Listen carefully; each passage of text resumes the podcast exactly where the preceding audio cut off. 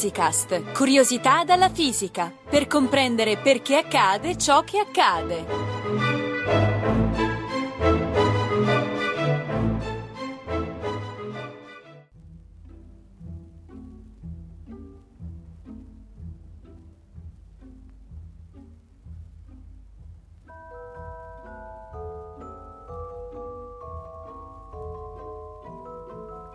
Tutti gli oggetti quotidiani sono sempre interessanti da osservare con gli occhi del fisico, ma l'altalena è particolarmente ricca di osservazioni legata a una fisica relativamente semplice da comprendere.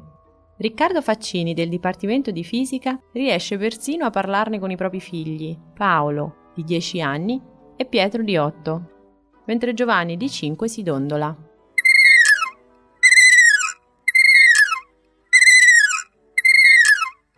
Dai su Giovanni, allunga le gambe quando sei in alto e tira da te quando sei in basso. Così, allunga, accorcia, allunga, accorcia. Ok, per oggi sei stato bravo, ti sei meritato qualche bella spinta. Anzi, Paolo, Pietro, venite a spingere vostro fratello? Uffa papà, che noia! Dai, se venite a aiutarmi vi spiego perché in altalena bisogna muovere le gambe per andare più in alto. E vi racconto anche una storia di energia. E vabbè, sentiamo un po' questa storia. Tanto non è ancora arrivato nessuno a giocare a calcio. Allora, per prima cosa vediamo se mi sapete descrivere che cosa succede quando spingete Giovanni sull'altalena. Beh, va su e giù. Ok, e perché? Perché sì, non lo vedi? Ok, intendo dire. Perché Giovanni va avanti e indietro e non casca a terra come una peracotta? Perché c'è la corda, altrimenti, una volta alzato il seggiolino e lasciato andare, Giovanni cadrebbe dritto dritto per terra. Vuoi che facciamo l'esperimento? No, no, e poi mi parlano di amore fraterno. Possiamo semplicemente immaginarlo. Come dici tu, se non ci fosse la corda, allora Giovanni, seduto sul seggiolino, partirebbe dall'alto e finirebbe dritto dritto a terra. Ora dimmi però, che velocità avrebbe all'inizio? Nulla, partirebbe da fermo. Esatto.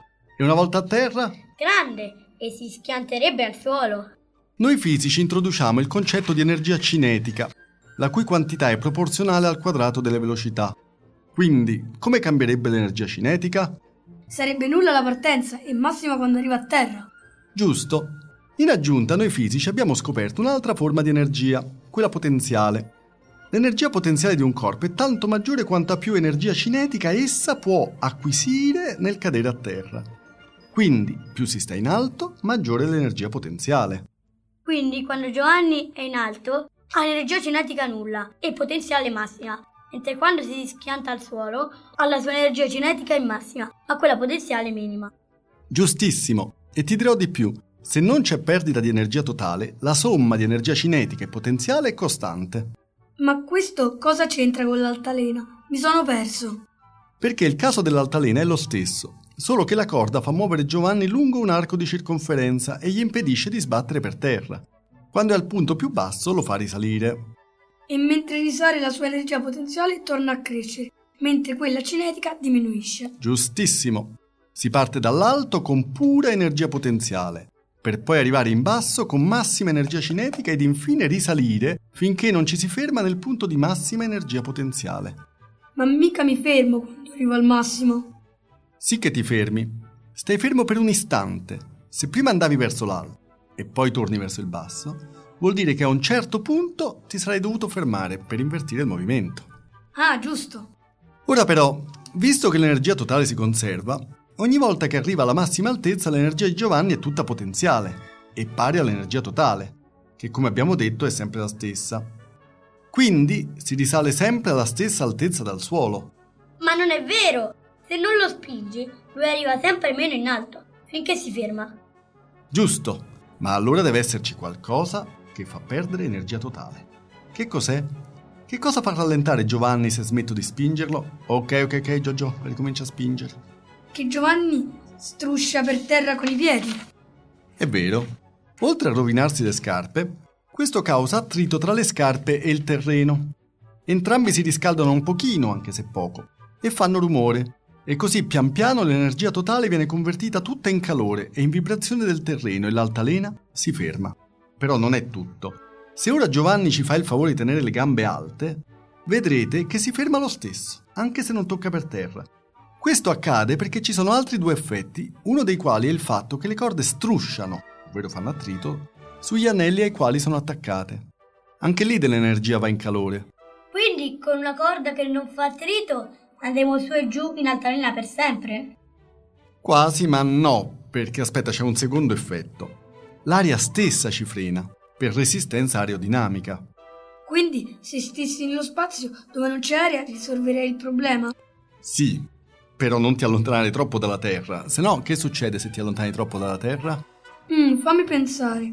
Ah, sì, non ci sarebbe la forza di gravità che tira l'altalena verso la Terra. Esatto, mancherebbe l'attrazione gravitazionale e Giovanni resterebbe sospeso a mezz'aria.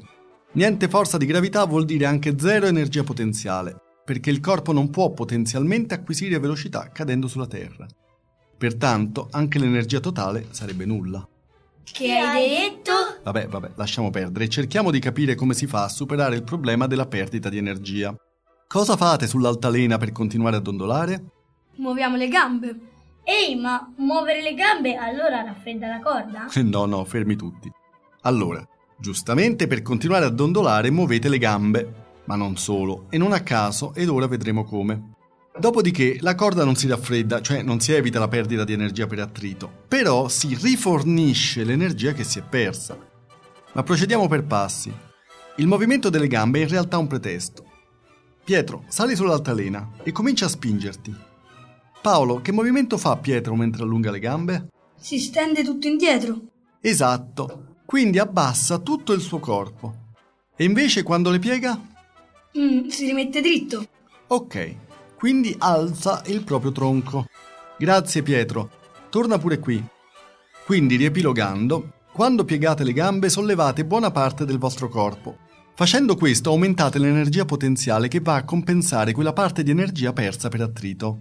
Fico, quindi l'energia totale rimane sempre uguale. Anzi, se mi spingo abbastanza con forza, vado anche più in alto. Quindi l'energia aumenta. Giusto.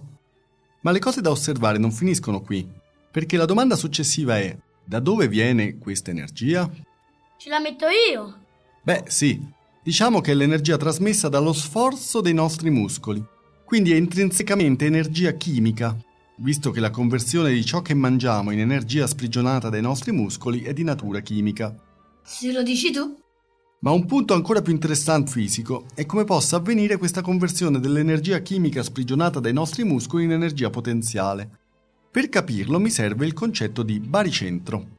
Abbiamo fatto scienze, è il punto dove devo appendere un oggetto perché non si metta a ruotare, in qualunque posizione lo metta. Ok, bravo. Dovete sapere che esiste un principio della dinamica, cioè una legge del moto appurata con esperimenti, che dice che se non ci sono forze esterne che agiscono su un corpo, il suo baricentro non può cambiare traiettoria. Cioè, in sostanza, per spostare il baricentro di un corpo ci vogliono forze che agiscono dall'esterno. Eh? Ok, ok, fatemi fare un altro esempio. Immaginate di stare su un lago ghiacciato con delle semplici scarpe. Riuscite a muovervi? No, cascherei nel provarci, come in Frozen. Esatto, se non ci sono forze esterne non ci riuscite. Se invece avete i pattini, che hanno una parte zigrinata per fare attrito sul ghiaccio, allora questa forza tra ghiaccio e pattino vi permette di muovervi, cioè di spostare il vostro baricentro. Analogamente, per sollevare il vostro baricentro quando siete in altalena, occorre che facciate forza su qualcosa di esterno, che a sua volta eserciti una forza su di voi. Beh, io mi aggrappo alla corda. Giusto! Quando piego le gambe per spingermi in altalena, con le braccia esercito una forza sulla corda che a sua volta esercita una forza su di me, permettendomi di sollevare leggermente il baricentro lungo la direzione della corda. E così aumento l'energia potenziale del mio corpo, a spese ovviamente dell'energia muscolare. D'altronde, provate a spingervi senza attaccarvi alla corda. Cadrei subito. Beh sì, ma a parte problemi di equilibrio, tutta la forza andrebbe esercitata tramite il sedere sul sedile. Uno sforzo enorme. Beh, papà, qualcosa ho capito, ma non sperare che Giovanni cominci a spingersi da solo grazie a questa spiegazione. Ehi, sono arrivati i nostri amici, facciamo le squadre.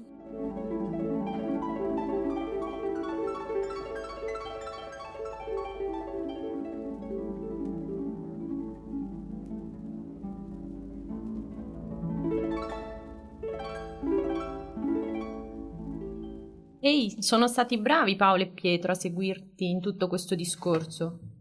Però mi sa che gliel'hai un po' semplificato. Beh, eh, Cecilia, diciamo che ho ridotto le spiegazioni ai concetti base, omettendo dei particolari. Perché cos'è che non torna? Beh, per esempio, quando dici che la spinta è dovuta a un abbassamento e innalzamento del baricentro, mi viene da dire che questo non può essere corretto quando parti da fermo. Infatti, quando l'altalena è ferma, se mi ci metto in piedi e piego e raddrizzo le gambe, non comincio mica a dondolare. In effetti, in questo caso potresti pensare di muovere il bacino avanti e indietro per cominciare le oscillazioni. Ma se ci provi, vedi che non funziona neanche questo. Infatti, se muovi il bacino in un verso, il sedile si sposta nell'altro, perché l'altalena è libera di muoversi, e così il baricentro resta fermo lo stesso e l'altalena non si mette in moto. Già, hai proprio ragione. Eppure da bambina andavo su un'altalena in cui non arrivavo con i piedi a terra e la facevo partire da ferma senza problemi. Però non ricordo più come facevo. In realtà facevi proprio il movimento che ho spiegato ai ragazzi. Quello che a loro non ho detto è che quel movimento di stendere il corpo all'indietro per poi rimettersi dritti, oltre a spostare in alto e in basso il baricentro, ha pure l'effetto di ruotare il corpo, prima in un verso e poi nell'altro. Sì, è evidente. Ma questo è importante? Sì, è importante perché è proprio questa rotazione che fa spostare avanti e indietro il baricentro e mette in moto l'altalena quando parti da ferma. Una rotazione mm, che mi sposta avanti e indietro. Non capisco. Abbiamo già visto che applicare al corpo una forza quando la corda è verticale non basta a far partire l'altalena, ma è possibile farla partire se invece di una forza sola si applica una coppia di forze, che grazie al suo momento torcente permette all'altalena di cominciare a ruotare. Fermo, ti ho perso. Coppia, momento torcente. Di che cosa stai parlando? Ti spiego subito. Cosa succede se provi a svitare il tappo di una bottiglia con un solo dito e senza trattenerla con l'altra mano? Beh, non ci riesco. La bottiglia si sposta o cade, ma non si apre. Esatto. Questo avviene perché stai applicando una sola forza alla bottiglia e in particolare al tappo. Per riuscire a far compiere una rotazione al tappo rispetto alla bottiglia bisogna tenere ferma la bottiglia e applicare due forze al tappo con le due dita ai lati opposti del tappo stesso. Quando si applicano due forze uguali in intensità ma opposte in verso, in due punti distanti tra loro si dice che si applica una coppia di forze, detta semplicemente coppia. In generale, una coppia applicata a un oggetto lo fa ruotare attorno al suo baricentro, che invece resta fermo, visto che le due forze sono uguali e opposte. L'intensità con cui l'oggetto è spinto a ruotare prende il nome di momento torcente della coppia ed è tanto maggiore quanto più grandi sono le singole forze e la distanza tra i punti di applicazione. Per questo il momento torcente si definisce proprio come il prodotto tra queste due quantità, la forza e la distanza.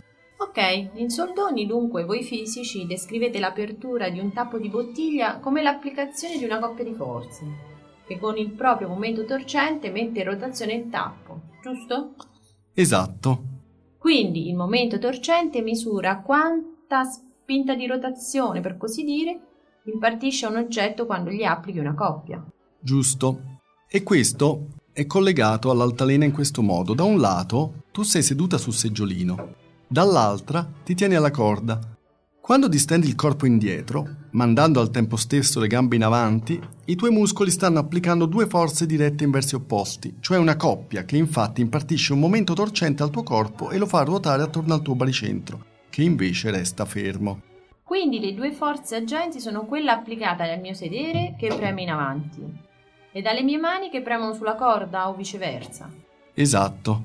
Per il principio di azione e reazione, però, se il tuo corpo ruota in senso orario, il seggiolino subirà una spinta di rotazione opposta, in senso antiorario, insieme alla parte di corda che va dal sedile al punto dove tieni le mani. Infatti la corda si piega in quel punto. È così. La rotazione del seggiolino avviene attorno al punto dove tieni le mani e non attorno al baricentro, perché le mani le tieni strette sulla corda. La combinazione di tutti questi movimenti fa, fa, sì che alla fine il tuo baricentro si sarà spostato indietro rispetto alla verticale. Quindi ruotando il corpo riesci a spostare il baricentro. E se il baricentro non è più sulla verticale, l'altalena si mette in moto, cominciando a oscillare. Oh, vedi che era come dicevo io, che si può partire da fermi anche senza spingersi con i piedi per terra. Certo, ma solo applicando una rotazione. Niente rotazione, niente partenza. Ok, Ora però mi sa che Giovannino ha deciso di cambiare gioco. Peraltro direi che si è fatto tardi. Torniamo a casa.